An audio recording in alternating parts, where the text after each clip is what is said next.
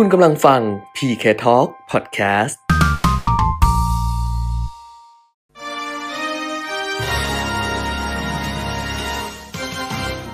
รายการเงินทองต้องรู้ โดยขวัญชนกวุฒิกุลและปิยมิตรยอดเมือง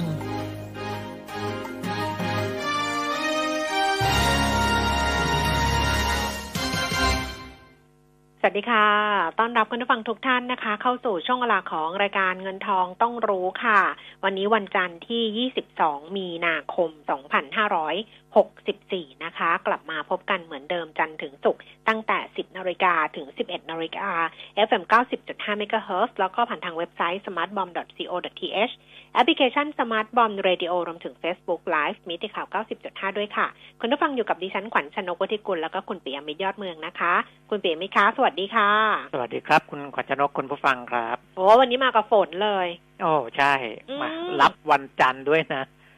เออ เปิดต้นสัปดาห์ก็มาเลยนะครับเออนะฮะดิฉันแต่น่ะไม่ว่าเจอเห็นกรมอุตุบอกว่ายังต่อเนื่องไปอีกนะ อันนี้เป็นพายุฤดูร้อน อืม ใช่ไหมใช่ไม่ใช่แบบมาไม่ได้ไม่ได้มาตามฤดูกาลอะอืมเป็นพายุฤดูร้อนน่ะ แล้วก็ดิฉันเนี่ยไม่คือเมื่อเช้าเดินมาทำงานมันก็มืดคลึ้มมาเลยนะ แต่ว่าไม่ไม่เจอฝนไงก็ไม่รู้ว่ามันตกหนักแค่ไหนแต่น้องที่เขาตามมาทีหลังก็บอก โอ้หนักมาก เอออืมแต่ว่าหนักหนักไม่ได้ไม่ได้ต่อเนื่องยาวนานนะหนักอ๋อแล้วก็แผ่วอืมอ่าเพราะฉะนั้นก็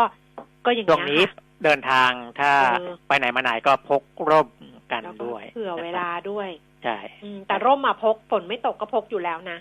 เพราะแดดแรงมาก เออเออไปไหนแบบแดดแรงมาก เนี่ยมันทำให้เราอะ นั่งดคอยดมกลิ่นคอยกินไอ้นู่นไอ้นี่รับรสตลอดเพราะว่ามาอากาศมันเป็นแบบเนี้ย โดนร้อนมากๆที่มันรู้สึกมันป่วยเขาเปียมิดมันเริ่มแบบว่าให้น้ำมูกไหลมีไอมีจามอะไรแล้วก็ทบทวนไปที่ไหนมาบ้างวะอะไรแบบประสาทจะเสีย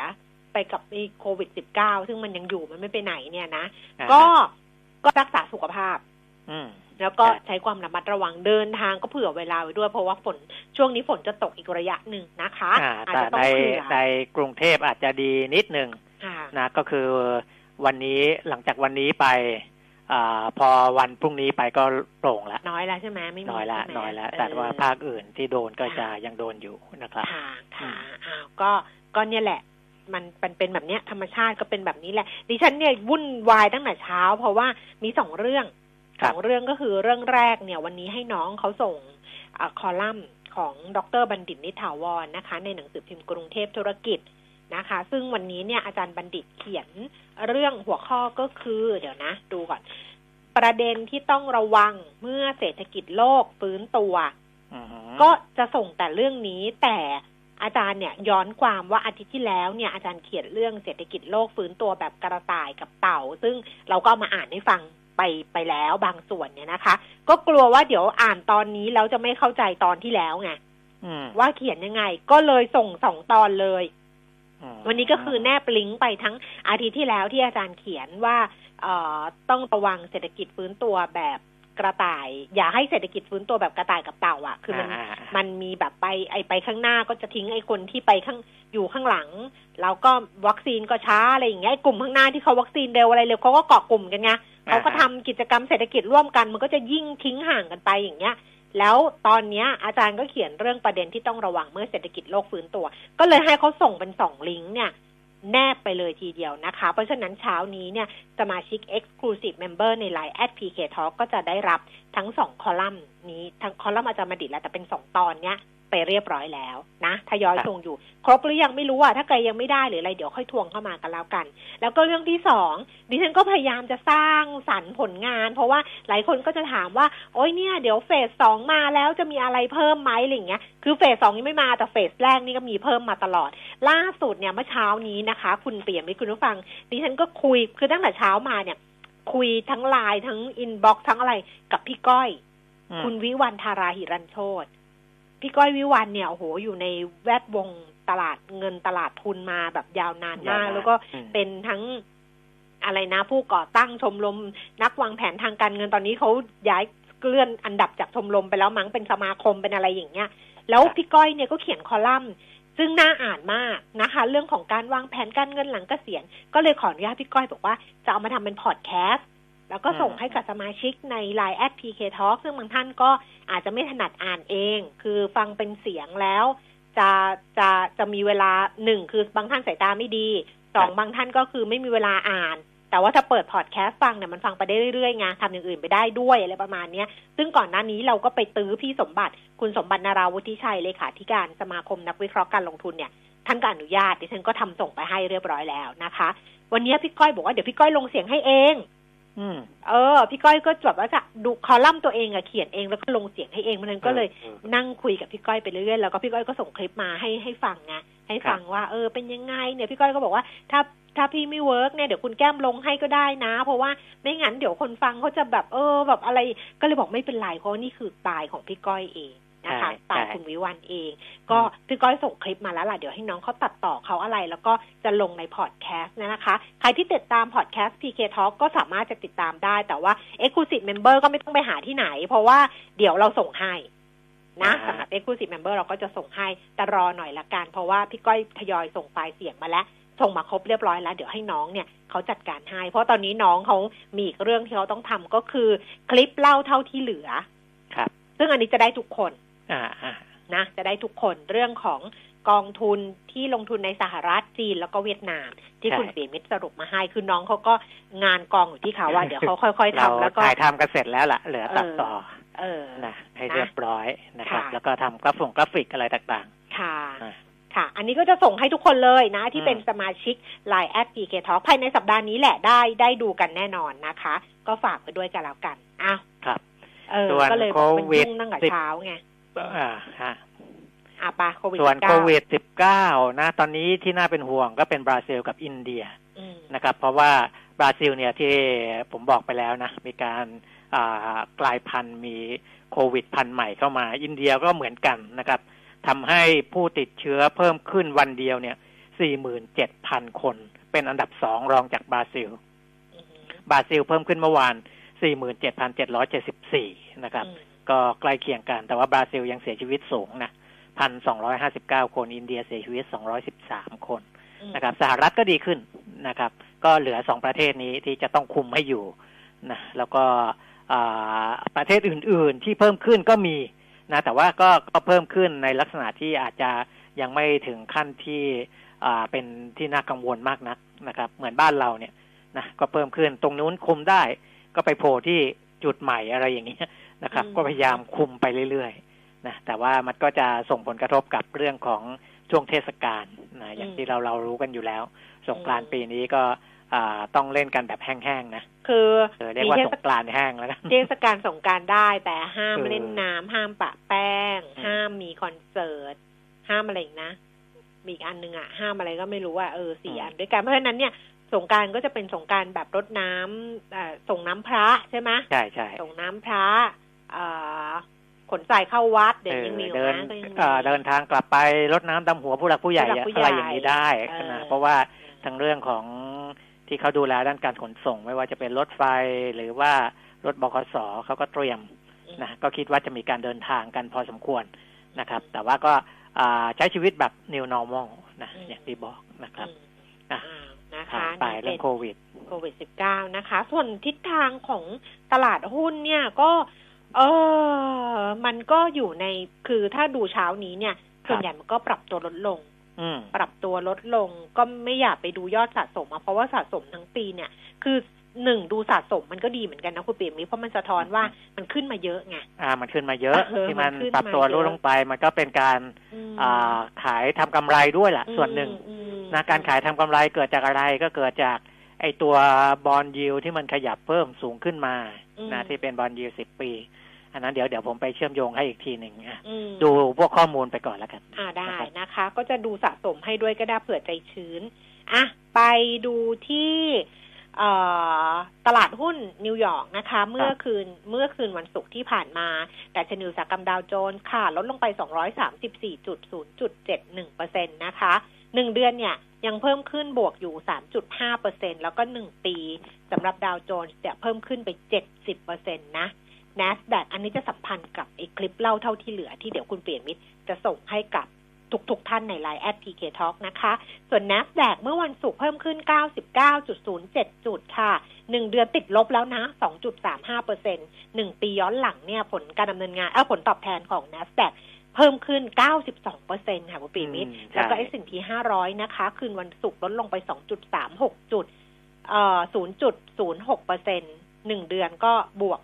0.94เปอร์เซ็นต์หนึ่งปี บวก 69.77เปอร์เซ็นต์ค่ะ ยุโรป ลอนดอนฟุตซี่ร้อยคืนวันศุกร์ลดลงไป 70.97.1เปอร์เซ็นต์ CAC 40 ตลาดหุ้นปารีสฝรั่งเศสนะคะ ลดลง 64.1.07เปอร์เซ็นต์แล้วก็ DAX แฟรงก์เฟิร์ตเยอรมนี ลดลง 154.52จุด1.05เปอร์เซ็นต์ค่ะ มาดูที่ตลาดหุ้นในเอเชียเช้าวันนี้นะคะ ตลาดหุ้นโตเกียวดัชนีนิเกอีค่ะ ปรับตัวลดลง 543.1.82เปอร์เซ็นไปอยู่ที่ 29,248 จุด นี่คือ 1 เดือนลดลง3เปอร์เซ็นแต่ 1 ปียังบวกอยู่ 76เปอร์เซ็นห่างเสียงฮ่องกงลดลง 85.27 จุดนะคะ เดือนหนึ่งลดลดไป 4.66เปอร์เซ็นหนึ่งปีก็บวก 26.75เปอร์เซ็นนะ แล้วก็ตลาดหุ้นเซี่ยงไฮ้ดัชนีคอมโพสิตล่าสุด เพิ่มขึ้น 18.47.0.54เปอร์เซค่ะ คราวนี้ก็ดูความเคลื่อนไหวของตลาดหุ้นบ้านเราในเช้าวันนี้กันบ้างนะคะ แต่ชนีราคาหุ้นค่ะ สูงสุดเช้านี้ 1,563 จุด ต่ำสุด 1,560 จุด แล้วก็ล่าสุด 10นาฬิกา19 นาทีดัชนี 1,561.58 จุดลดลงไป 2.38 จุด 0.15เปอร์เซ็นมูลค่าการซื้อขาย 1,400 ล้านบาท เซ็ตฟิฟตี้นะคะ 956.99 จุดค่ะ ลดลง 2.42 จุด 0.25เปอร์เซ็นต์มูลค่าการซื้อขาย 3,680 ล้านบาท หุ้นที่ซื้อขายสูงสุดนะคะ อันดับที่1เป็นหุ้นของ OR ค่ะ 31 บาท 25 สตางค์ลดลง 75 สตางค์ TTA ค่ะทัวริเซนไทยอยู่ที่ 11 บาท 20 เพิ่มขึ้น 1 บาทเซเว่นอัพนะเซเว่นอัพอยู่ที่ 79 สตางค์ เพิ่มขึ้น16สตางค์นี่ดิฉันดูแล้วนึกว่าเฮ้ยฉันอ่านผิดช่องเปล่าอือฮึหุ้นที่มูลค่าการซื้อขายสูงสุด 20 อันดับเอจอริงๆนะ คือแบบดูว่า เฮ้ย เราสลับอ่านผิดเราเบลอหรือเปล่ามันมีแปทำไมลกๆมันมีหุ้นใหม่ด้วยนะวันนี้คุณแก้ม เออตัวนี้ละมั้ง ปาโก้ ปาโก้ อ๋อ ปาโก้ ปาโก้อยู่ในตลาดตลาดละ ตลาด MI ป่ะคะหรือเอตลาดอน่าจะใช่ไหมเพราะมันเออไม่อยู่ในกระดานของคุณแก้มใช่ไหมเออไม่อยู่ไงเออเออเดี๋ยวเดี๋ยวค่อยดูให้กันละกันอ้าวใช่เดี๋ยวงงเอาอันนี้ก่อนเอาเอาในเอาสิบอันดับของคุณแก้มก่อนแล้วกันเออเดี๋ยวผมรายงานปาโก้นะให้ในเซ็ตเนี่ยนะเออ OR 31บาท50ลดลง50สตางค์ TTA 11บาท20เพิ่มขึ้น1บาทนะคะ แล้วก็เซเว่นอัพอยู่ที่75ส ตางค์เพิ่มขึ้น 12 สตางค์กันกุล3บาท 82 สตางค์ลดลง 4 สตางค์บ้านปู 11 บาท 40 เพิ่มขึ้น 20 สตางค์ CPO 66 บาท 50 เพิ่มขึ้น 50 สตางค์นะคะ อามานะอยู่ที่ 7 บาท ลดลง 30 สตางค์ปตทสพ114บาท50ลดลง50สตางค์ค่ะฮาน่า56บาท ราคาเท่าเดิมแล้วก็ PRM 8บาท15สตางค์เพิ่มขึ้น20สตางค์เออครับนี่นึกว่าอ่านผิดจริง ๆ อ่าปาเดี๋ยวโก้ก็คือค่ะบริษัท President Automobile Industry จำกัดมหาชนอืมที่เรียกปาโก้ก็คือ PACO ค่ะนะครับ ราคาจองซื้อหนึ่งบาทสี่สิบสตางค์อืมอ่าขึ้นไปสูงสุดสี่บาทยี่สิบอือหือนะครับ ตอนนี้สามบาทเก้าสิบสี่สตางค์บวกมาสองบาทห้าสิบสี่สตางค์ก็คือร้อยแปดสิบเอ็ดจุดสี่สามเปอร์เซ็นประมาณร้อยแปดสิบเอ็ดร้อยแปดสิบสองเพราะว่าราคามันเทรดกันอยู่อืม นะวันแรกมันก็จะปุ๊บปั๊บปุ๊บปั๊บวันนี้สูงสุดเนี่ยอ๋อสี่บาทยี่สิบคือราคาสูงสุดด้วยนะอืมเออ คือขึ้นไปติดติดซิลลิ่งแล้วอือหือสองร้อยเปอร์เซ็นแล้วแล้วก็ปรับตัวลดลปงรับมาลดลงมาอ่อ่าอืมเป็นภาพภาพเป็นอย่างนี้นะครับ แต่เขาก็ก็โหมลงกันก่อนที่หุ้นจะเข้าตลาดนะ เพราะว่าก็มีนักทุนรายใหญ่แบบว่าเข้าไปซื้อนะอืมเออ เห็นบ้าเห็นข่าวบ้าไม่เห็น ไม่เออเห็นเอออืม ดิฉันเห็น ดิฉันเห็น เห็นก็โพสต์กันอะไรอย่างเงี้ยเออดิฉันเห็น อ้าว ก็อันนี้เป็นหุ้นที่ซื้อขายสูงสุดนะคะ แล้วก็หุ้นใช่ใหม่ที่มาเข้าเข้ามาทำการซื้อขายวันนี้วันแรกนะคะอันนี้คุณผู้ฟังที่จะฝากคำถามหุ้นค่ะ ช่วงที่สองวันนี้เราคุยกับคุณพดมภพสงเคราะห์นะคะเอ่อจากบริษัทหลักทรัพย์หยวนต้าค่ะ คุณผู้ฟังที่จะฝากคำถามก็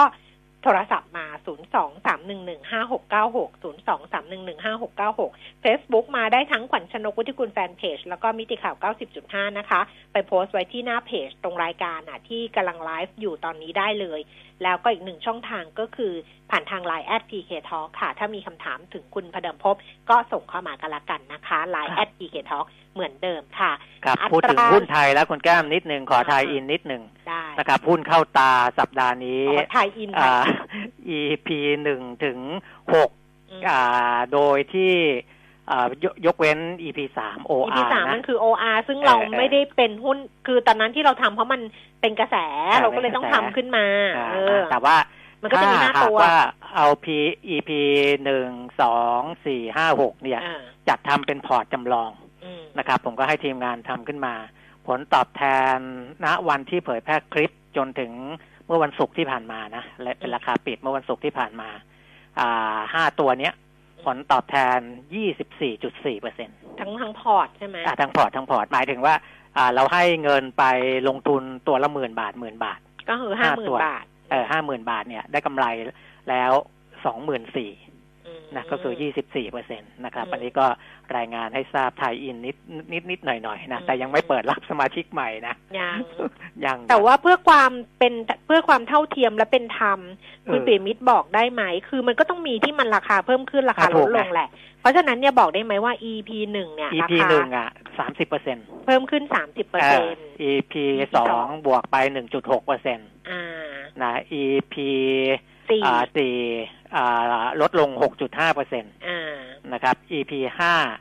อ่าลดลงศูนย์จุดเก้าเปอร์เซ็นต์อือหือนะครับ แล้วก็ EP หกลดลงหนึ่งจุดหกเปอร์เซ็นต์อืมนะเพราะฉะนั้นก็จะเห็นว่าอ่าอย่างที่ผมเคยบอกไปก่อนหน้านี้อืมนะสำหรับคนที่ติดตามว่า เอ๊ะ ตัวที่กำไรเยอะๆทำยังไงอืมนะแล้วก็ตัวที่ไม่ขึ้นเนี่ยนะผมบอกไปแล้วนะว่ายังไม่มีปัจจัยอะไรเปลี่ยนในเชิงที่อ่าเป็นลบจากที่ผมพูดไว้ในคลิป เพราะฉะนั้นผมยังถือว่าอ่าตัวหลังๆเนี่ยเป็นหุ้นลักกาดหมดนะอืมเออลักกาดหมด ก็คือปัจจัยไม่เปลี่ยน ปัจจัยลบไม่เปลี่ยนอืมนะครับ และปัจจัยบวกยังคงมีอยู่นะอืมก็คุณก็พิจารณากันเอาเองนะเพราะว่าถ้าหลักของผมก็คือหุ้นตัวไหนที่มันกำไรเยอะๆ เราก็จะโยกมาเข้าหุ้นและกาดก็จะทำแบบนั้นนะครับ เพราะว่าเวลาขายตอนมีกำไรเนี่ยไม่ต้องคิดมากอืม ไม่มีอะไรเจ็บปวดนะ มีแต่กำไรมากหรือน้อยแค่นั้นเอง อ่า ถ่ายอินจบแล้วไปข้อมูลอื่นต่อนะเออตอนนี้ยังไม่รับนะ เมื่อวันเสาร์อาทิตย์ก็มีคนถามเข้ามา บอกว่าก็เลยบอกว่าเออยังไม่รับค่ะ เดี๋ยวถ้าเปิดรับแล้ว จะแจ้งให้ทราบไม่ต้องห่วง เดี๋ยวทำคลิปส่งให้เลยตอนเปิดรับอะนะคะ ว่าครับจะเปิดรับแบบไหนยังไงนะอืมตอนนี้ไปที่อัตราแลกเปลี่ยน เพราะว่าเช้าเนี้ยบาทอ่อนลงมา ตอนแรกเนี่ยไปอยู่ที่สามสิบบาทเก้าสิบเลยนะเออแล้วก็มีแววว่าจะไปใกล้ๆสามสิบเอ็ดนะ แต่ตอนนี้แข็งค่าขึ้นมานิดนึงอยู่ที่สามสิบบาทแปดสิบเจ็ดตางค์ค่ะ ราคาทองคำปรับสองครั้งแล้วนะคะสำหรับเช้านี้ ล่าสุดในหนึ่งพันเจ็ดร้อยสามสิบเจ็ดเหรียญต่อออนซ์ค่ะ ราคาเช้าวันนี้สองหมื่นห้าพันสามร้อยห้าสิบแล้วก็สองหมื่นห้าพันสี่ร้อยห้าสิบราคาน้ำมันเขาก็ปรับลงให้ เมื่อวันก่อนอีกรอบหนึ่งนะ ที่เราคุยไปว่าตอนขึ้นไม่ควรขึ้นแล้วขึ้นมาหกสิบตางค์อะ แล้วพอลงอะลงสี่สิบตังค์เขาเลยลงอีกรอบหนึ่งอีกสี่สิบตังค์เท่ากับลงแปดสิบตังค์นะคะอ่าฮะเช้านี้สำหรับราคาน้ำมันค่ะเบรนท์64เหรียญ30เซนต์ลงไป23เซนต์เวสเท็กซัส61เหรียญ21เซนต์ลดลง21เซนต์ดูไบ63เหรียญ90เซนต์เอ่อลดลงไป1เหรียญ87เซนต์คือดูราคาเช้านี้มันลดลง แต่ว่าถ้าดูกราฟเนี่ย มันก็เป็นราคาที่ที่ดีดขึ้นมานิดนึงนะอ่าจากเมื่อวันคือกราฟมันเริ่มแบบว่าแต่แล้วมันลงดิ่งอะแล้วมันก็อ่าเริ่มมีเทรนด์แบบว่าขึ้นขึ้นมานิดๆแล้วล่ะสำหรับราคาน้ำมันครับนะคะอะครบถ้วนแล้วค่ะสำหรับข้อมูลค่ะคุณปีมิตรก็อ้าวกดยีบอลยิวการปรับตัวลงของอาตลาดหุ้นนะ โดยเฉพาะในกลุ่มเทคโนโลยี แต่ว่ากลุ่มเทคโนโลยีอย่างของสหรัฐก็ดีดขึ้นมานะอืมแต่อย่างในยุโรปเนี่ย หุ้นที่ PE สูงๆก็เริ่มลดลงมา เราจะเห็นได้ว่าถ้าอ่าไปดูดัชนีย้อนหลังหนึ่งเดือนหรือหนึ่งปีของยุโรปเนี่ย ยังเป็นบวกอยู่หมดอือหือนะครับ นั่นก็แสดงว่าเป็นการขายทำกำไร ขายทำกำไรเนื่องจากว่าอ่ามีความกังวลจากบอลยิวสิบปีของสหรัฐขึ้นมาสูงสุดในรอบสิบสี่เดือนอืมนะครับ ก็คือก่อนหน้านี้14เดือนก่อนก็คือ21มกราคม ปีที่แล้ว 2563 1.78เปอร์เซ็นสำหรับบอลยู10 ปีนะ ตอนนี้ 1.74เปอร์เซ็นตนะครับอืมก็ก็อยู่ระดับใกล้ ๆ ตรงนั้น ส่วน 2 ปีก็ยืนอยู่ที่ 0.16เปอร์เซ็นตนะครับสส่วนต่างก็พอสมควรนะครับ ก็อันนี้ก็ทำให้อ่ามีมีมีการมองถึงเรื่องของการโยกย้ายเงินนะเข้าไปสู่เงินดอลลาร์ก็เลยทำให้ดอลลาร์แข็งทำให้บาทอ่อนด้วย นะครับ มันก็จะโยงกันไปประมาณนี้นะครับ แต่ว่ายังไม่มีสัญญาณที่จะจะส่งสัญญาณว่าดอกบงดอกเบี้ยยังนะครับ เพราะว่าสหรัฐน่าจะเป็นประเทศหลักละที่จะทำให้ประเทศอื่น ๆ คล้อยตามหรือไม่อย่างไรนะในเรื่องของดอกเบี้ยเมื่อสหรัฐยังไม่ขยับตรงนี้ ผมว่าประเทศอื่น ๆ ก็ น่าจะยังไม่ทำอะไร รวมทั้งไทยด้วยนะครับ ซึ่งกนงจะมีการประชุมน่าจะ 24 มีนาคมนี้นะก็ก็คงจะยังไม่มีอะไรขยับขยายนะครับ ในเรื่องนี้ อะ อันนี้ก็เป็นเรื่องของบอลยิวนะครับค่ะส่วนข่าวนะครับ ตอนนี้พืชเศรษฐกิจที่มาแรงที่สุดในรอบหลายทศวรรษต้องบอกอย่างนี้เลยนะเออเออ ก็คือการชงกัญชานะครับ ยังไม่หยุดคุยกันนะครับ แล้วก็จะคุยกันไปเรื่อยๆ ในทุกกระทรวงนะตอนนี้กระทรวงอุตสาหกรรมเนี่ยหลังจากที่สำนักงานมาตรฐานผลิตภัณฑ์อุตสาหกรรม ก็ได้ออกมาตรฐานนะเกี่ยวกับสารสกัดจากกัญชงเมื่อ 16 มีนาคมนี้นะในหลายตัวนะที่ออกมาแล้ว เดี๋ยวก็จะเร่งประกาศนะครับ ไม่ว่าจะเป็นเรื่องของอมอกน้ำมันมเมล็ดกัญชง สารสกัดจากกัญชงที่มีปริมาณ CBD รวมไม่น้อยกว่า 30%โดยมวล หรือสารสกัดกัญชงที่มี CBD รวมไม่น้อยกว่า 80%โดยมวล เปลือกกัญชง แกนกัญชงนะครับ แล้วก็รอมอกอีกตัวหนึ่งคือเส้นใยกัญชงนะครับ เพราะฉะนั้นทางกระทรวงอุตสาหกรรมนี้ก็เร่งเต็มที่ นะครับ ที่จะประกาศมาตรฐานอุตสาหกรรมตรงนี้เพื่ออะไรนะครับ เพื่อที่จะได้ขับเคลื่อนอุตสาหกรรมการผลิตสารสกัดจากกัญชง ให้มีคุณภาพได้มาตรฐาน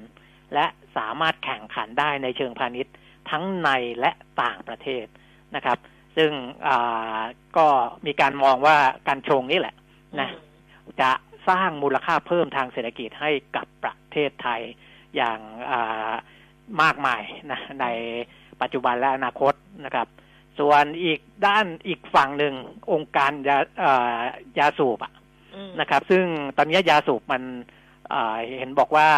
ว่ารายได้ลดลงนะครับเพราะฉะนั้นคุณสันติพร้อมพัฒน์รัฐมนตรีช่วยว่าการกระทรวงการคลังนะก็คือยาสูบเนี่ยไปอยู่ในการดูแลของคลังนะครับ ก็เลยบอกว่า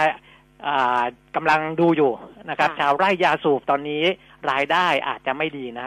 แต่ถ้ามาปลูกกัญชงกัญชารายได้ดีแน่นอนนะดีแน่นอน เพราะว่ามันเป็นพืชเศรษฐกิจที่มีความต้องการสูงนะเดี๋ยวผมจะพูดถึงมูลค่าเศรษฐกิจ ซึ่งทางฐานเศรษฐกิจเขาจัดสัมมนงสัมมนาเขามีข้อมูลอยู่นะครับ มีความต้องการสูง เพราะฉะนั้นถ้าหากว่าชาวไร่ยาสูบเนี่ยสามารถปลูกกัญชา หรือกัญชงทดแทนใบยาสูบได้จะสร้างรายได้อย่างงามเลยนะครับ เพราะว่าใบยาสูบเนี่ย รายได้ต่อไร่ประมาณสองหมื่นสามพันบาทแต่กัญชาเนี่ยรายได้ต่อไร่หนึ่งแสนห้าหมื่นบาท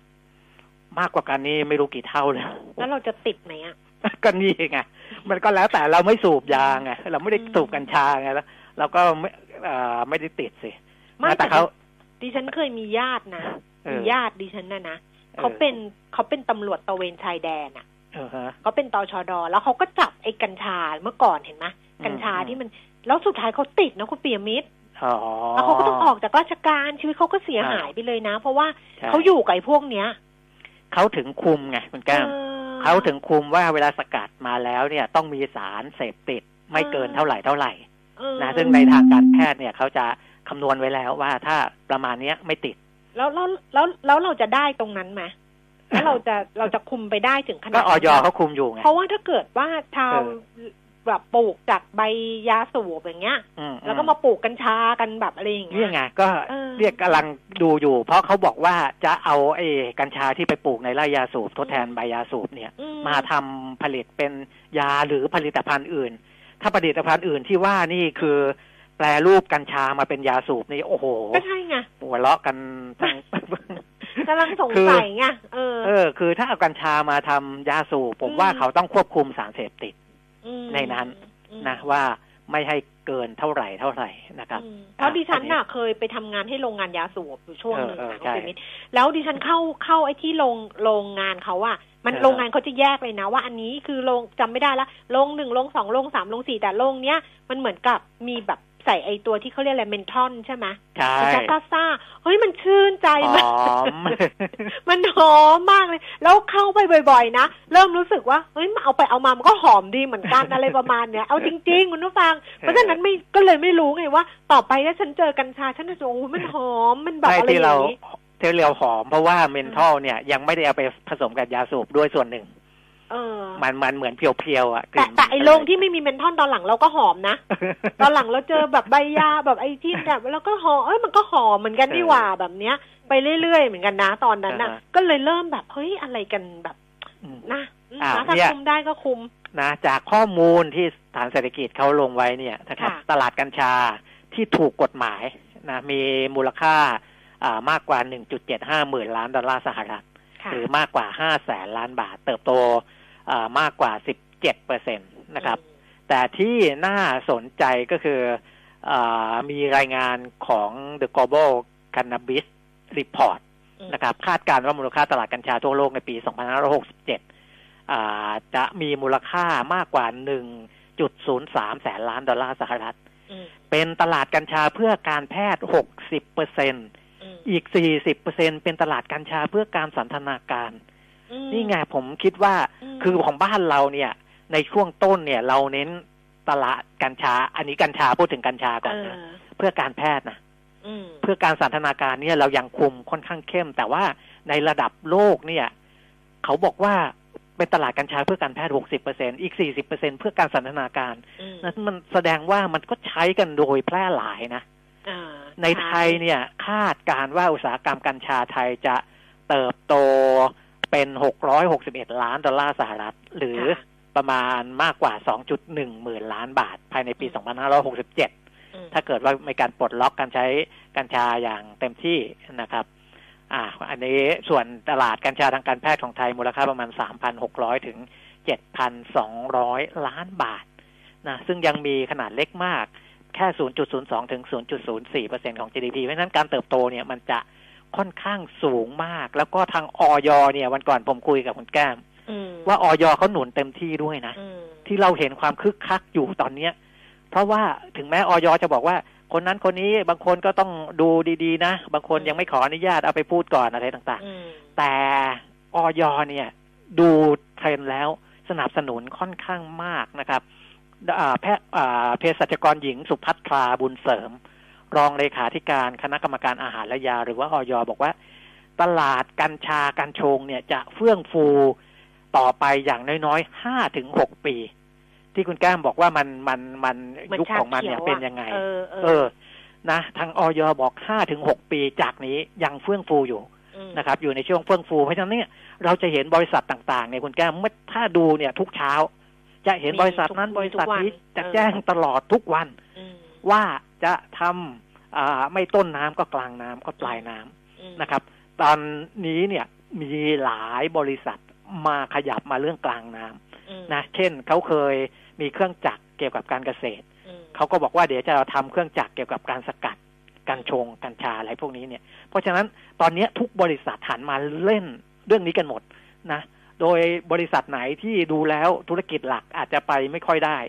ก็จะหันมาในเรื่องของ กัญชงกัญชาอยู่ที่ว่าเขาชำนาญด้านไหน อันนี้แหละต้นที่น้ำมัจะกลางน้ำหรือปลายน้ำอันนี้แหละที่มันจะน่ากลัวเออเพราะว่าถ้าเกิดไม่ชำนาญ อืมใช่ป่ะไม่ได้ใช่แล้วทำเป็นกระแส แล้วพอสุดท้ายเนี่ย ผลกระทบที่มันเกิดเนี่ยมันเกิดกับผู้ถือหุ้นอ่า ถูกไหมเพราะว่าคุณไปทำตามกระแสไงแล้วคุณอ่าฮะก็แบบเออ แล้วคุณก็แล้วผู้ถือหุ้นก็เอาแหละ อะไรมาฉันเอาก่อนฉันลุยก่อนแบบเนี้ย เนี่ยพูดถึงอันนี้คุณปีมิตรฉายภาพภาพรวมภาพใหญ่ออยสนับสนุนนู่นนี่นั่นแต่เมื่อวันศุกร์ที่ผ่านมาเออก็มีข่าวเรื่องของ DOD ใช่ เราเล่าในรายการมาเราเล่าไม่ทันนี่เออไม่ทันไม่ทันเออไม่ทันมาทีหลั DOD งอะมาเออทีหลังไงซึ่ง DOD ก็คือว่า เป็นหนึ่งในบริษัทที่ประกาศก่อนหน้านี้ถูกไหมคะ ใช่เขาว่าเขาเขายื่นขอออยแล้วด้วย เออ เออ แล้วก็ได้ใบอนุญาต คือแล้วใบอด้วยนุญาตของเขาคือใบอนุญาตนำเข้าเมล็ดพันธุ์กัญชงใช่ใช่ใช่ไหมซึ่งใช่เขาก็บอกว่าเขาเนี่ยบริคือบริษัทย่อยของเขาสยาม Herbal Tech จำกัดเป็นบริษัทย่อยเนี่ย มีคุณสมบัติในการนำเข้ามาเมล็ดพันธุ์กัญชงตามที่ออยกำหนด แล้วก็ยื่นขอใบอนุญาตไปแล้ว แล้วก็ได้รับใบอนุญาตเรียบร้อยแล้ว เมื่อวันที่ 8 มีนาคม ครับ แต่ว่าวันที่ 17 มีนาคมปรากฏว่าออยเนี่ย เรียกคืนใบอนุญาตโดยไม่แจ้งสาเหตุ อ่า แต่ต่อต่อมาก็ออยเขาคงรู้แหละว่ามีข่าวออกมาว่าไม่แจ้งสาเหตุเขาก็เลยออกมาชี้แจงเพิ่มเติม ว่านะที่ว่าที่เรียกคืน เพราะว่าอ่าตอนให้ใบอนุญาตไปเนี่ยยังไม่ได้แนบเอกสารแนบท้ายอืมอย่างครบถ้วนอืมแล้วก็รัดกุมนะครับ เพราะว่ามันจะต้องมีเอกสารแนบท้ายหลายตัวเลยอืม นะว่าอ่าทำอะไรได้ไม่ได้อย่างงู้นอย่างนี้ทำอะไรที่มันจะอยู่ในกรอบอยู่นอกกรอบ เขาจึงขอเรียกคืนไปก่อนเพื่อที่จะไปแนบเอกสารแนบท้ายเหล่านี้อืมนะแต่เดี๋ยวเรียบร้อยแล้วก็จะส่งให้นะครับอ่าสำหรับรายที่ได้รับอนุญาตไปแล้วเนี่ยอืมคิดว่านะ ตอนนี้เบื้องต้น คิดว่าไม่น่าจะมีอะไรเปลี่ยนแปลงอ๋อเพราะว่าดิฉันก็ไปดูราคาดีโอดีเช้านี้เอปอรากฏว่าเขาเขาถึงไม่ลงไงเออไม่ลงไม่ลง เขาไม่ลงไงเขาไม่ลง เพเพราะราะว่าว่าเดี๋ยวเขาก็คงจะได้ เขาเชื่อว่าไม่มีอะไรกระทบกับใบอนุญาต เพียงแต่ว่าอ่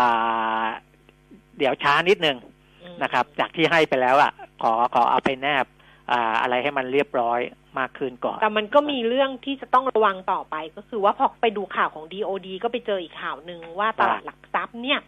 เขาก็ประกาศไอ้ตัวหลักทรัพย์ที่เข้าข่ายมาตรการกำกับการซื้อขายอะคุณเบมิตรอืมคือ cash balance นะอืมระดับที่หนึ่ง cash balance เนี่ยปรากฏว่ามันมีไอ้ตัวที่เกี่ยวกับกัญชงกัญชาเนี่ย หลายบริษัทเลยนะ ที่ชโยกรุ๊ปก็เกี่ยวใช่ไหมถูกก็เออก็ก็เดิมเขาไม่เกี่ยว แต่เขาก็มามาทำให้มันเกี่ยว ก็เนี่ยก็เออ cash balance นี่ก็จะมีชโยกรุ๊ปเออเริ่มเริ่มต้นวันนี้นะอ่าเริ่มต้นเนี่ยวันนี้ 22 มีนาจนถึง 30 เมษารวมครับถึงใบสำคัญแสดงสิทธิ์ของตัวชโยกรุ๊ปด้วย แล้วก็ DOD ด้วย DOD ก็เริ่มต้นวันนี้นะคะอ่าฮแล้วก็ warrant ของ DOD ด้วย แล้วก็ที่อยู่ที่เป็นขยายช่วงดำเนินการนะอืมอืมก็คือ NR Instant Produce อันนี้ก็เกี่ยวเออใช่ไหมถูกถูก NRF NRF ก็ไปเกี่ยวกับกัญชงกัญชาเออครับซึ่งอันเนี้ยโดน cash balance ไปด้วยตั้งแต่วันนี้ถึง 9 เมษายน เออนั่นเออไงนี่ไง คือมันก็ราคาถือว่ามันหวือหวา มันก็จะโดนอืมอ่าเกณฑ์พวกนี้นะอือหือในการอือหือในการอ่าควบคุมนะ ค่ะค่ะนะก็เอออันนี้จบในเรื่องการชงกัญชา เรื่องเดียวก็ครับมันจะหมดเวลาแล้วไม่มีเรื่องส่วนอื่นเลยอ่ามันมีอีกเรื่องหนึ่งทางกรมศุลกากรอืมนะครับ ที่เขาจะอ่าเก็บภาษีนำเข้าและภาษีมูลค่าเพิ่ม ในกรณีที่สั่งสินค้ามาจากต่างประเทศเนี่ยอืมนะครับราคาไม่เกินชิ้นละหนึ่งพันห้าร้อยบาทอืมนะอ่าซึ่งมีสั่งเข้ามา ค่อนข้างมากเนี่ย ซึ่งซึ่งเดิมเนี่ยได้รับการยกเว้นภาษีอืมนะครับแต่ว่ามันก็ไปกระทบกับ SME ในประเทศไงอืมเออเพราะว่า SME ในประเทศเนี่ย เวลาขายถ้าเข้าระบบถูกต้องเนี่ยยังยังไงก็ต้องมีภาษีมูลค่าเพิ่มเจ็ดเปอร์เซ็นถูกไหมอืมเออ แต่พออาสั่งนำเข้ามาไม่เสียภาษีมันก็เกิดการเหลื่อมล้ำกัน ซึ่งอันเนี้ยเขากำลังดูอยู่นะอืมทางกรมศุลกากรกำลังดูอยู่ ว่าจะเก็บภาษีอ่า ตรงนี้อย่างไรนะครับ การนี้ก็อ่าเป็นอีกเรื่องหนึ่งนะครับค่ะส่วนเรื่องเออที่เป็นสัญญาณดีๆ จากภาวะเศรษฐกิจที่มันเริ่มฟื้นตัวขึ้นมาก็คือเรื่องของเม็ดเงินโฆษณาคุณแก้มค่ะนะครับเพราะว่ามันดีขึ้นใช่ไหมเออก็ก็ทางอ่าประธานกรรมการบริษัทมีเดียอินเทลเจนซ์มหรือว่า MI คุณพวัตเรืองเดชวรชัย ซึ่งเขาก็จะมีข้อมูล เรื่องของเม็ดเงินโฆษณาเนี่ยนะอืมเขาบอกสองเดือนแรกก็คือมกราคมพาติดลบ7.8เปอร์เซ็นตนะครับ มีเงินในโฆษณาสื่อทั้งหมด11,500ล้าน ซึ่งถือว่าน้อยนะครับอ่าก็ต่ำกว่าปีที่แล้ว แต่ว่าเชื่อว่าผ่านจุดต่ำสุดแล้วอืมก็คือบอททอมนะกำลังจะเพิ่มขึ้นนะเพราะฉะนั้นคาดว่าเม็ดเงินโฆษณาของปีนี้ทั้งปีน่าจะโต5ถึง10เปอร์เซ็นมหรืออ่าน่าจะอยู่ประมาณ 79,600ล้านบาท จากปี63 73,720ล้านบาทสองเดือนเนี่ยติดลบ แต่ทั้งปีเชื่อว่าจะเป็นบวกนะครับ โดยอ่ากลุ่มสินค้าหลักๆ5อันดับแรกก็คือกลุ่มรถยนต์ เครื่องดื่ม สุขภาพและความงามอืมสื่อสารโทรคมนาคม และอุปกรณ์สื่อสารแล้วก็ e-marketplace นะครับอืมซึ่งอ่ารถยนต์เนี่ยเห็นสัญญาณละอืมว่าเติบโตขึ้นมานะครับค่ะอันนี้ก็เป็นสัญญาณดีๆเรื่องหนึ่งเกี่ยวกับเศรษฐกิจนะ แต่ว่ามันก็ต้องมีช่องทางเนาะช่องทางมันใช่คงเปลี่ยนอะช่องทางในอ่าการถูกที่จะไปถูกโฆษณาอย่างเงี้ยเนาะเออมันก็มาแบบใช้สื่อของไทยมากขึ้นเออหน่อยแล้วกันเพราะตอนนี้คือมันไปต่างประเทศหมดเนี่ยเมื่อก่อนอะมันก็จะเป็นทีวีเออบ้านเราเป็นเออสื่อสิ่งพิมพ์เป็นอะไรอย่างเงี้ยถูกหรือว่าเป็นสื่อนอกบ้านอะ out of home อย่างเงี้ย แต่ตอนนี้มันก็เปลี่ยนหมดแล้วอะใช่มันก็ไปทาง YouTube ไปทางโซเชียลมเออไปทางโซเชียลอะ ไปซึ่งซึ่งอันเนี้ย ซึ่งอันเนี้ยเขาก็บอกว่าตอนเนี้ยนับถอยหลังนะเรื่องของการเก็บภาษีไอ้ตัวที่เป็น ไอ้ตัวที่เป็นแพลตฟอร์มดิจิตอลอะเออที่ใช่เออตอนเนี้ยคือจะเริ่มเนี่ยจริง ๆ จะเริ่มภาษี e-service เนี่ยหนึ่งกันยายน ซึ่งตอนเนี้ยในกรุงเทพธุรกิจวันนี้เป็นข่าวพาดหัวเลยนะคะว่าเอ่อ Netflix Google YouTube Line เนี่ย บอกว่าพร้อมจะจ่าย แต่ว่า Facebook อะยังนิ่ง ๆ อยู่อ่าฮะยังไม่ยังไม่ไม่หือไม่เออบอกมี Facebook เท่านั้นที่ยังนิ่งอยู่ แล้วเขาก็ทำออกมาให้ดูว่าตัวแพลตฟอร์มที่เอาเงินโฆษณาที่คุณปิ่มมีพูดว่างบโฆษณามันโตอะไรอย่างงี้ใช่ไหมครับ Facebook เนี่ยได้ไปเนี่ยหกพันล้านอืมนี่ในไทยนะ Facebook อืมเนี่ยได้ไปหกพันล้าน แล้วก็ YouTube เนี่ยสามพันเจ็ดร้อยล้านอืมสองสื่อเนี่สยองลายนี่ก็เกือบหมื่นละก็เกือบหมื่นล้านเออห้าสิบเปอร์เซ็นต์่ะบอกเกือบห้าคือถือครองสัดส่วนโฆษณาดิจิตอลห้าสิบเปอร์เซ็นหรือว่าเกือบหมื่นล้านอะมมเออ ทั้ง Facebook แล้วก็ทั้ง YouTube เนี่ย มันครับก็จะมันก็จะเป็นอย่างเงี้ยเออครับ นะครับแล้วก็เขาก็บอกว่าก็พยายามอยู่แหละว่าจะต้องเก็บภาษีจากตรงเนี้ยเข้ามามากขึ้น เออใช่ก็ใช่ก็พยายามอยู่อะค่ะ แต่ว่ามันก็มันก็อาจจะไม่รู้ยากเปล่าอะอืมแต่นั่นแหละก็เป็นความพยายามอะตอนนี้น่าจะครบแล้วเนาะจริง ๆ มีเรื่องเล็กๆอะแต่ว่ามันก็ไม่ไม่ต้องไม่ต้องเล่าก็ได้มั้ง เพราะว่ามันเป็นเรื่องของไอเนี่ยของทางสภาพัฒน์นะคะเขาเปิดเผยตัวที่เป็น ไอตัวที่เป็นข้อมูล ภาวะเศรษฐกิจและสังคมแต่มันมันเก่านะ มันตั้งแต่ปีหกสองเนี่ยเออแล้วมันก็รวมไปถึงไตรมาสสาสามของปีหกสามคือเรื่องของการออมอะค่ะเหมือนเดิมอะก็คือครัวเรือนไทยออมต่ำง่ายๆคือออมต่ำแล้วก็เริ่มออมช้า เริ่มออมตอนอายุสี่สิบสองสหรัฐเนี่ยเริ่มออมตอนอายุสามสิบของไทยเนี่ยออมหนึ่งออมต่ำปัญหาคือหนึ่งออมต่ำสองออมช้าสามก่อนหนี้เร็ว ก่อนหนี้เร็วโดยเฉพาะคนที่แบบเจน Y ไม่มีเงินออมอะไรประมาณเนี้ยก็จะมีพฤติกรรมการก่อนหนี้เร็วขึ้นแล้วก็ก่อนหนี้มากขึ้น พฤติกรรมก็คือใช้จ่ายสินค้าฟุ่มเฟือยเนี่ยมากถึง 69เปอร์เซ็นของเงินเดือนนะคุณปียมิตรครับ น่ากลัวอยู่นะ แต่ว่าก็พูดไปเถอะพูดไปก็เท่านั้นน่ะ อันนี้มันอืมอ่าเขามีเขามีทั้งตลาดหลักทรัพย์ปตทเขาเร่งช่วยอืมตั้งตรงนี้อยู่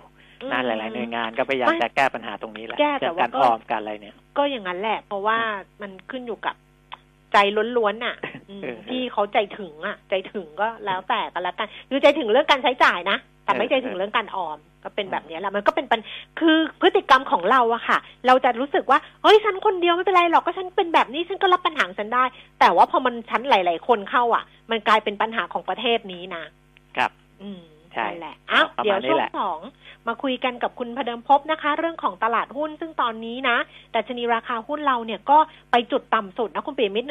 1,555จุดนะคะ เดี๋ยวมาคุยกันกันละกันว่าทิศทางจะเป็นยังไงใครจะฝากคำถามก็เพิ่มเติมมาได้เลย แล้วพรุ่งนี้เจอกันนะคุณเปียมิตรนะคะ วันนี้ขอบพระคุณค่ะสวัสดีครับสวัสดีค่ะ คุณผู้ฟังคะช่วงหน้าคุยกันกับคุณพเดิมพบ ตอนนี้พักกันครู่หนึ่งค่ะ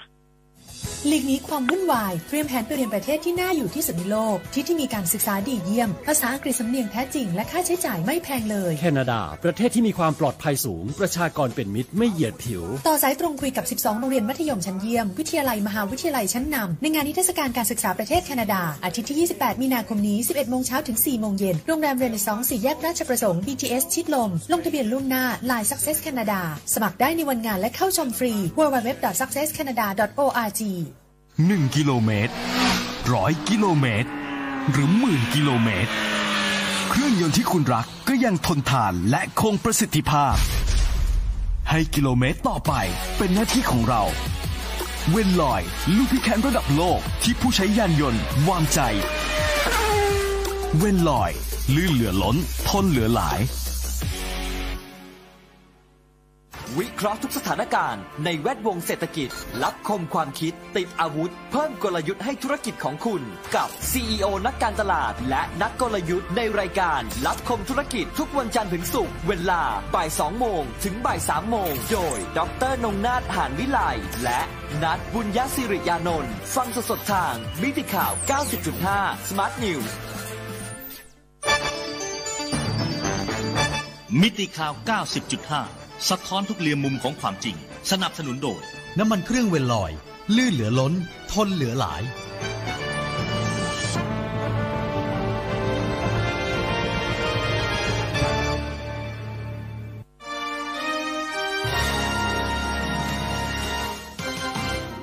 รายการเงินทองต้องรู้ โดยขวัญชนกวุฒิกุลและปิยมิตรยอดเมือง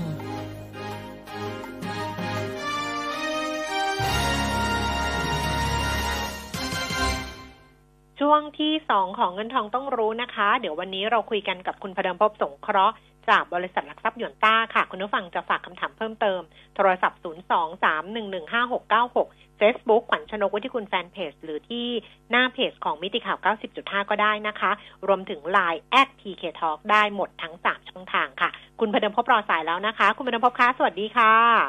ครับ สวัสดีครับ ค่ะ วันนี้ย่อมาตามตลาดหุ้นทั่วโลกหรือเปล่าสำหรับตลาดหุ้นบ้านเราฮะ ก็คงสอดคล้องกับต่างประเทศด้วยอืมนะครับ หลังจากที่เอ่อหลายสัปดาห์ก่อนนะครับ ทุกคนจะมีความกังวลเกี่ยวกับเรื่องของทิศทางของเงินเฟ้อของโลกที่เพิ่มขึ้นค่ะนะครับ ก็ส่งผลให้บอลยิวปรับตัวสูงขึ้นก็คือพันธบัตรโดนขายนะครับ ไม่ใช่เฉพาะตัวสหรัฐอเมริกานะครับ ล่าสุดก็เป็นในเรื่องของประเทศอื่น ๆ ก็คือบราซิล รัสเซีย ตุรกี ช่วงนี้เขาปรับขึ้นดอกเบี้ยแล้วนะฮะค่ะนะครับไอ้ที่บอกว่าดอกเบี้ยจะลงเนี่ยคงไม่ใช่แล้วอืมนะครับ รอบนี้เริ่มเห็นการปรับขึ้นนะครับ ก็เลยทำให้สถานการณ์ก็เหมือนกับว่าประเด็นนี้เป็นประเด็นที่ทุกคนมีความกังวลเล็กๆนะครับ พอประเด็นเพิ่มเติมนะครับในเรื่องของอาเมื่อคืนวันศุกร์นะครับ ที่สหรัฐอเมริกานะครับ ก็มีการพูดถึงอ่าโครงการของเขาคือ SLR นะครับ นั่นคือเออความเสี่ยงในเรื่องของเงินกองทุนต่ออ่า สินทรัพย์เสี่ยงว่ายังไงถ้าเป็นบ้านเราก็คือเงินกองทุนสดต่อสินทรัพย์เสี่ยงนะครับ ของบ้านเขาก็คล้ายกัน ก็คือเอาเงินกองทุนเทียวันหารด้วยสินทรัพย์อ่าที่มีความเสี่ยงนะครับ ก็โดยเฉพาะตัวที่เคยพูดถึงก่อนหน้านี้ก็คือพันธบัตรแล้วก็เงินสดนะครับ ที่มีการฝากไว้ที่อ่าธนาคารกลางสหรัฐหรือว่าเฟดนะครับ เดิมก็คือว่าตัดตรงนี้ออกไป นะครับก็ทำให้ความเสี่ยงลดลงว่ากันได้ง่ายนะครับ แต่ว่าอ่าในช่วงของหนึ่งปีที่ผ่านมาก็ทำแบบนั้นนะครับ แต่ว่าวันที่หนึ่งเมษายนนะครับ ก็จะเริ่มเป็นปกติแล้วนะครับค่ะซึ่งถ้ามองเป็นในเรื่องของผลในเชิงบวกนะครับเอาบวกก่อนนะครับ คือมองบวกก็คือว่าเฮ้ยแสดงว่าธนาคารกลางสหรัฐมองว่าให้ยตอนนี้นะครับตาตลาดตราสารหนี้ระบบการเงินในอเมริกาเนี่ยเริ่มมีเสถียรภาพ นะครับอืมผ่านมีคำแข็งแกร่งและผ่านพ้นวิกฤตเรื่องของโควิด -19 ไปเรียบร้อยแล้วนะครับรวมไปถึงดอกเบี้ยต่ำสุดแล้วนะครับ ก็คือเศรษฐกิจอเมริกาบวกขึ้นดีขึ้นต่อจากนี้ไปนะครับ แต่มองด้านลบก็คือว่าสภาพคล่องอาจจะลดนะครับ แล้วแนวทางของธนาคารกลางสหรัฐที่เคยทำ QE จะเป็น QT หรือเปล่านะครับ นั่นคือการลดขนาดงบดุลนั่นเองนะครับ อันนี้ก็เป็นผลที่คนมีความกังวลแล้วก็ระยะสั้นนะครับ เลยทำให้หุ้นในกลุ่มธนาคารพาณิชย์ในอเมริกาเลยปรับลงเยอะนะครับก็สอดคล้องกับของไทยด้วยนะครับที่มีการปรับลง ซึ่งความจริงแล้วถ้าเป็นมองกันยาวหน่อยก็เป็นผลบวกมากกว่านะครับก็คือว่าบอลยิวเพิ่มขึ้นธนาคารจะได้ประโยชน์จากตรงนี้ แต่ว่าคืออะโอเคมันก็มันก็เกิดขึ้นทั้งโลกเอาไว้ง่ายนะครับ คือสองเรื่องนะครับ ก็คือคนมองกังวลว่า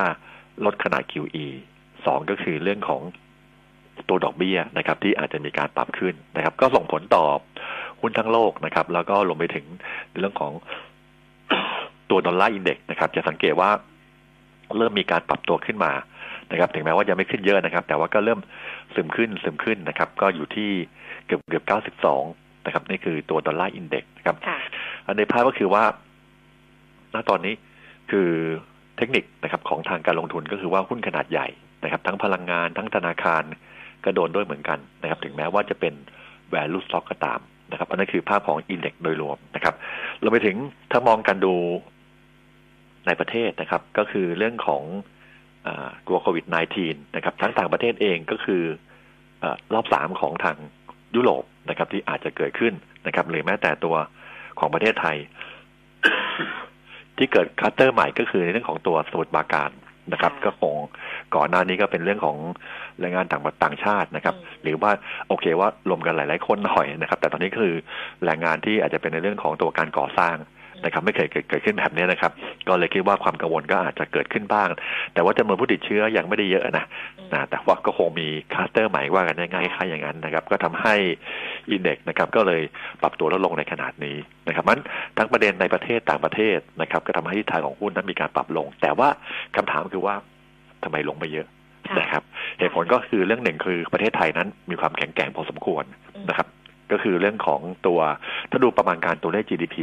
นะครับโอกาสที่เราจะเห็นในไตรมาสคือไตรมาสสี่เนี่ยเราติดลบ 4.2เปอร์เซ็นต์แต่เขาคาดว่าไตรมาสหนึ่งจะบวกขึ้นมา 2.3เปอร์เซ็นต์ไตรมาสสองอาจจะเพิ่มขึ้นถึง 10.9เปอร์เซ็นต์นะครับแต่ว่าที่เมื่อกี้บอกไปคือของทั้งโลกเนี่ยเงินเฟ้อเพิ่มขึ้น แต่ของไทยเนี่ยเงินเฟ้อมันลงนะครับล่าสุดเดือนกุมภาพันธ์เนี่ยเงินเฟ้อปีต่อปีลดลงไป 1.17เปอร์เซ็นต์นะครับเทียบกับเดือนมกราคมนะครับก็ติดลบ 0.34เปอร์เซ็นก็คือลบเพิ่มขึ้นนั่นเองนะครับแสดงว่าเงินเฟ้อเราไม่เหมือนกับในต่างประเทศนะครับ ก็ทำให้ภาพของเศรษฐกิจของประเทศไทย ผมยังมองว่ายังแข็งแรงอยู่นะครับคือเทียบกับในต,ต่างประเทศ นั้นทำให้อินเด็กซ์ก็เลยซึมๆมากกว่านะครับอันตรงแถวเส้นค่าเฉลี่ย 10 วันก็คือ1558นะตรงนี้เป๊ะพอดีเลยนะครับ ตอนนี้1558พอดีนะครับ ถ้ายืนได้โอเค นะครับก็อาจจะมีรีบาวขึ้นไปที่ 1565 นะครับ แต่ถ้าหลุดจะ25 วันนะครับ 1540 ก็จะเป็นจุดรับนะครับ ก็ยังมองว่าทิศทางของหุ้นคงเป็นการซึมลงมากกว่านะครับคือจุดต่ำสุดต่ำสุดเรียกว่าลดลงเรื่อยๆ จุดสูงสุดลดลงเรื่อยๆ ผมมองว่าเทคนิคก็ไม่ค่อยดีเท่าไหร่นะครับตัวไปถึงตัว stochastic นะครับที่เดิม overbought นะครับตอนนี้หักหัวลงมานะครับแต่ว่าระยะสั้นมีโอกาสอ่อนตัวลงมาที่ 1540 นะครับนี่คือมองในทางเทคนิคนะครับแต่ถ้ามองในเชิงของตัว valuation นะครับ ก็คือเราเคยวิเคราะห์ว่าให้ตอนนี้เราผมพูดถึง bond yield bond yield ตลอดเลยนะครับอันถ้าเบื่อในการวิเคราะห์ก็คือเอาผลตอบแทนของหุ้นนะครับ เทียบกับผลตอบแทนของพันธบัตรก็คือ e a r n i n g yield gap นะครับ ซึ่งเดิมเคยเทรดที่ประมาณสัก 2.9 ถึง4เปอร์เซ็นโดยประมาณนะฮะ คือถ้า4เปอร์เซ็นต์นะครับว่า อันนี้คือถูกสุดๆเลยนะครับ ตัวอินเด็กซ์อยู่ที่พันห้านะครับ แต่ถ้า e a r n i n g yield gap อยู่ที่ 2.9เปอร์เซ็นต์เด็กอยู่ที่พันหกร้อยี่สิบ นะครับอันนี้คือภาพของระยะกลางนะแสดงว่าณตอนนี้คือมันลงมาแล้วใกล้ๆพันห้าตอนนี้พันห้าร้อยห้าสิบเก้านะครับผมคิดว่าไอ้จุดขายเนี่ยคงไม่ขายนะครับรอซื้อนิดนึงนะครับหนึ่งห้าสี่ศูนย์ถึงพันห้าร้อยจุดนะครับมันเชิงเปรียบเทียบในเรื่องของทั้งเทคนิคอลทั้งในเรื่องของ e a r n i n g yield gap ผมมองว่าเรียกว่าตอนนี้คือไซด์เวย์นะครับคำคำตอบคือไซด์เวย์ลงซื้อขึ้นขายครับผมค่ะ มีหุ้นแนะนำไหมหุ้นแนะนำตอนนี้คือผม หยุดไปก่อนแล้วกัน เพราะว่าหุ้นที่จะแนะนำเนี่ยหุ้นแนะนำส่วนใหญ่ก็คือว่าเป็นเรื่องของเทคนิคเป็นส่วนใหญ่มากกว่านะครับเวลาพูดปั๊บพูดปั๊บพูดปั๊บมันก็เรียกว่ามันดีขึ้นไปเดี๋ยวก็ไม่ทันคือแนะนำเดี๋ยวแป๊บเดียว เดี๋ยวมันก็ลงแล้วนะครับซึ่งที่เบิร์ดชอบซึ่งชอบก็คือชอบกองเรือนะครับแต่ว่าก็เบสเอาแล้วกันนะครับก็คือ TTA ก็คืออาม่าอย่างเงี้ยนะครับก็เล่นเล่นเล่นแค่สั้นๆนะครับแต่ว่ามีโอกาสที่จะโดนเทคโปรฟิตทุกเมื่อครับ ค่ะ แต่ TTA มีคนถามเข้ามานะคะสองท่านท่านแรกเนี่ย ต้นทุนสิบเจ็ดบาท ท่านที่สองสิบห้าบาท เอายังไงดี บอกขอแนวต้านระยะสั้น TTA ด้วยเอ่อก็คือระยะสั้นเนี่ยมองไม่ค่อยได้เท่าไหร่นะครับ ก็คือมองกันยาวเลยนะครับ ติดอยู่นี่ผมว่าอย่างน้อยนะ ปีห้าห้าเจ็ดนะห้าเจ็ดห้าแปดนะฮะโอ้เจ็ดปีท่านถืออยู่อย่างนี้นะครับ ก็คือว่าถ้าดูแนวต้านใหญ่ๆแล้วกันดูกันไกลๆเลยเนี่ยสิบสี่บาท มองไกลๆนะไกลๆหมายความว่าจุดสูงสุดรอบที่แล้วเมื่อ ปีห้าแปดนะปีห้าแปดอยู่แถวนั้นแหละฮะมองกันไกลถ้ามองแค่มานิดนึงก็สิบสามบาทเป็นแนวต้านครับ ค่ะอ่าเพราะฉะนั้นถ้าเกิดว่าติดอยู่ก็ก็ต้องรอถือยาวแหละนะ ต้องยาวเลยนะ รอบนี้นะครับผมค่ะ EA ค่ะ ติดอยู่เหมือนกันแต่ไม่ได้บอกราคามาควรทำยังไงดีครับผมคือรอบนี้สังเกตว่าหุ้นที่เกี่ยวข้องกับในเรื่องของเทคโนโลยีนะครับเรียกว่าหุ้นที่มีการเติบโตสูงรวมไปถึงรถยนต์ ไฟฟ้านะครับก็ทำให้ราคาหุ้นก่อนหน้านี้ปรับตัวขึ้นมานะครับ แต่ตอนนี้เข้าสู่ภาวะจริงแล้วว่าทำแล้วผลประกอบการจะเป็นยังไงดีขึ้นไหมนะครับทำให้ทุกคนก็เลยมองโทนดาวหุ้นกลุ่มนี้มานะครับ ผมก็เลยมองว่าในภาพของระยะสั้นไม่ค่อยน่าสนใจแล้วนะครับเพราะทุกคนเก่งอะไรกันหมดเรียบร้อยแล้วคือราคาหุ้นเหมาะสมและก็มาดูว่าที่เขาบอกจะทำแบตแบตเตอรี่ไฟฟ้านะครับหรือเรื่องต่างที่เกิดขึ้นเนี่ยทำให้กำไรของเขาดีขึ้นหรือไม่นะครับตอนนี้คือผมบอกว่าก็จบข่าว นะครับในระยะสั้นๆนะครับ ถ้าหลุดตรงเส้น 75 วัน เทคนิคไม่ดีนะ58 บาท ถ้าหลุดนะครับอาจจะลงมาถึง 52 บาทเป็นแนวรับครับ ค่ะออสอบถามแนวแนวตั้งเดี๋ยวนะคะถ้าจะทยอยเก็บ STA กับเนอร์ราคาปัจจุบันนี้ยังเข้าได้ไหมคะคือตอนนี้ระยะสั้นอาจจะเฉยๆนะครับ เพราะว่าณตอนนี้ถ้าดู commodity index ในส่วนของตัวภาพรวมเนี่ย เริ่มจะ ตื้อๆและเริ่มหักหัวลงมานะครับ แล้วก็ราคาสินค้าเกษตรเริ่มจะตื้อแล้วนะครับนั่นคือความหมายคือว่าราคามันเหมาะสมแล้วนะครับ มันอัพไซด์อาจจะมีไม่เยอะนะครับอันก็เลยมองภาพก็คือว่ารอย่อมากกว่านะครับ ไม่ต้องรีบในตอนนี้นะครับ แต่ไม่ได้หมายความว่าจะลงยาวนะ ผมมองว่าเป็นแค่พักพักฐานชั่วคราวนะครับในกลุ่มคอมมอดิตี้นะครับอันอย่างเป็นจะเบื่อจะ STA ก็รอที่ 43 บาท 50 นะครับ เป็นแนวรับนะครับ ไม่ต้องรีบซื้อนะ ดูที่ 43 บาท 50 แล้วก็เนอนะครับ แนวรับนะครับ จะอยู่ที่ตรงเส้น 75 วันนะครับ5บาท 10 สตางค์เป็นแนวรับนั้นรอซื้อมาก่อนตัวครับ ค่ะ JWD แนวต้านค่ะฮะก็เป็นหุ้นตัวหนึ่งที่อยากจะแนะนำนะครับ แต่ว่าโอ้โหมันเปลี่ยนไปเปลี่ยนมาพลิกไปพลิกมาอยู่เรื่อยแล้วซึ่งตอนนี้ราคาหุ้นชนแนวต้านพอดีนะครับ คือตอนเช้าตั้งใจจะแนะนำในรายการนะครับแต่ว่ามันขึ้นไปแล้วเนะไม่รู้จะทำไงก็มันไม่อยากไม่อยากจะแนะนำนะครับ เพราะว่าแนวต้านมันอยู่ที่เก้าบาทสิบตอนนี้แปดบาทเก้าสิบคือ upside มันเหลือแค่ยี่สิบตังค์อะ นะครับก็คือเก้าบาทสิบตรงนั้นจะเป็นแนวต้านนะครับแนวรับก็คือแปดบาทห้าสิบครับผม ก็คือหุ้น JWD คือ sideway มากกว่านะครับก็คือว่าเก้าบาทสิบคุณก็ขายลงมาที่แปดบาทสี่สิบคุณก็ซื้อครับผม ค่ะ SEAFCO ขอแนวรับถามว่าน่าสนใจรับเพื่อถือระยะกลางไหมคะ ราคายังมี upside ไหมคะ ก็พอมีนะครับผมคิดว่าการก่อสร้างในประเทศจะกลับมานะครับคือณวันนี้นะครับภาคของเอกชนเริ่มกลับมาบ้างแล้วนะครับ ก็ต้องรอภาครัฐว่าจะเป็นอย่างไรว่าจะเติบโตขึ้นมากน้อยขนาดไหน ซึ่งก็เริ่มมาแล้วเหมือนกัน นะครับแต่ราคาหุ้นตอนนี้ระยะสั้นเนี่ยอาจจะไปไม่ได้เพราะว่ามาเก็บบอกไอ้คือที่คนจะมองเรื่องของเซนติเมนต์ของคนที่ติดโควิด -19 ที่สมุทรปราการนะครับ ซึ่งเกิดในสายงานของการก่อสร้างพอดีนะครับ ก็ทำให้